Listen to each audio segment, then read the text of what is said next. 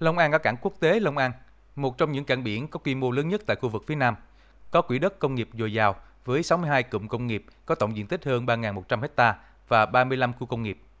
Hệ thống các khu công nghiệp này có tổng diện tích gần 12.000 ha, được bố trí giáp ranh thành phố Hồ Chí Minh trong bán kính 30 đến 40 km, sẵn sàng đáp ứng yêu cầu về mặt bằng và hạ tầng để nhà đầu tư đến triển khai dự án đầu tư nhanh chóng, thuận lợi. Trong quá trình hồi phục sau dịch Covid-19, tại khu công nghiệp Phú An Thạnh, huyện Bến Lức, Ban quản lý khu kinh tế tỉnh Long An và công ty trách nhiệm hữu hạn Lotte Ecologist Long An đang gấp rút triển khai xây dựng dự án dịch vụ kho bãi, lưu trữ hàng hóa và cho thuê kho bãi với tổng vốn đầu tư của Hàn Quốc giai đoạn 1 là 306 tỷ đồng, tương đương hơn 13,4 triệu đô la Mỹ. Dự án có diện tích hơn 79.000 m2, dự kiến hoàn thành và đưa vào sử dụng trong quý 4 năm 2023.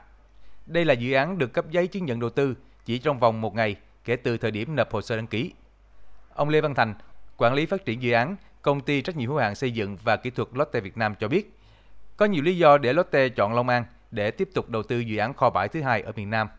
Không chỉ là nơi có nhiều tiềm năng, đối với nhiều doanh nghiệp nước ngoài, Long An còn giải quyết thủ tục hành chính cấp giấy chứng nhận đầu tư rất nhanh gọn. Ông Lê Văn Thành nói.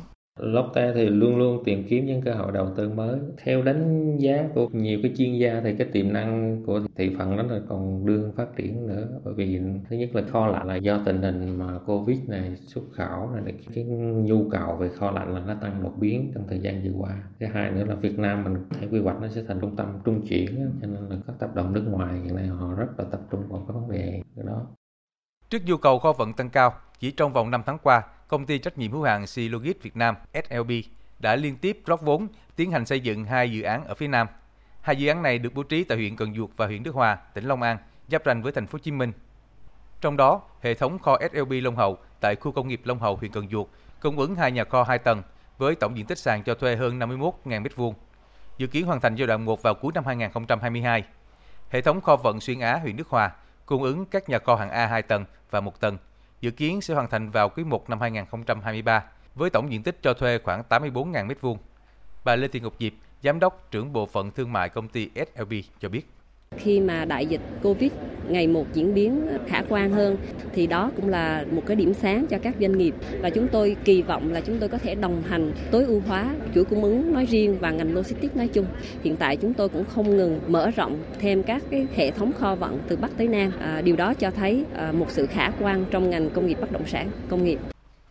Vừa qua, trong bối cảnh dịch phức tạp, vẫn có nhiều doanh nghiệp tập đoàn lớn tìm đến Long An Tại địa phương, hiện có 226 dự án bất động sản nhà xưởng kho bãi cho thuê với tổng diện tích hơn 6 triệu mét vuông, trong đó có 84 dự án FDI với dòng vốn trên 1 tỷ đô la Mỹ và 142 dự án trong nước với tổng vốn trên 19.000 tỷ đồng.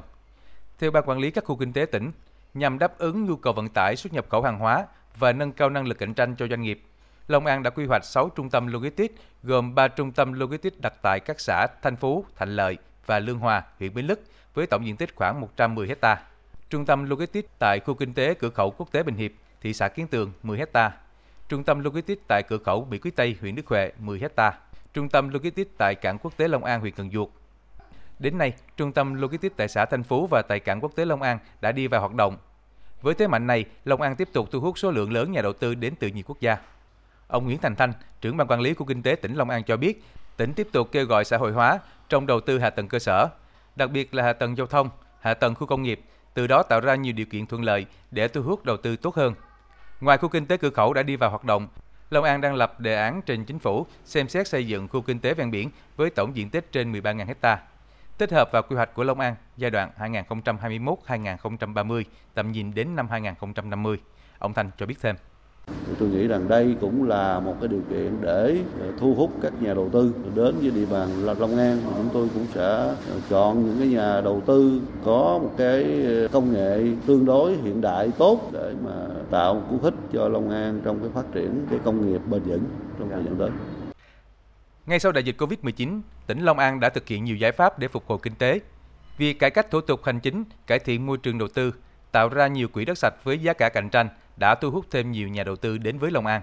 Sự ổn định kinh tế xã hội, đặc biệt là hình ảnh môi trường đầu tư mới, thân thiện và giàu tiềm năng của Long An đã mang lại sự yên tâm cho cộng đồng doanh nghiệp trong và ngoài nước.